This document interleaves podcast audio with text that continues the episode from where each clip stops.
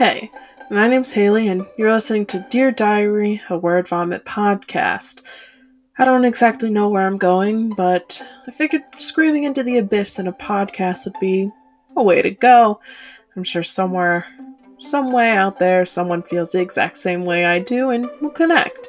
And if we don't, well, at least I got my ideas and thoughts out instead of writing it down. I guess writing it down would make more sense, but if you're interested in listening to some 25 year old ramblings, then I'm your gal. So stay tuned and hopefully we get to, you know, hang out a little bit, have some laughs, maybe cook a few s'mores while we're at it.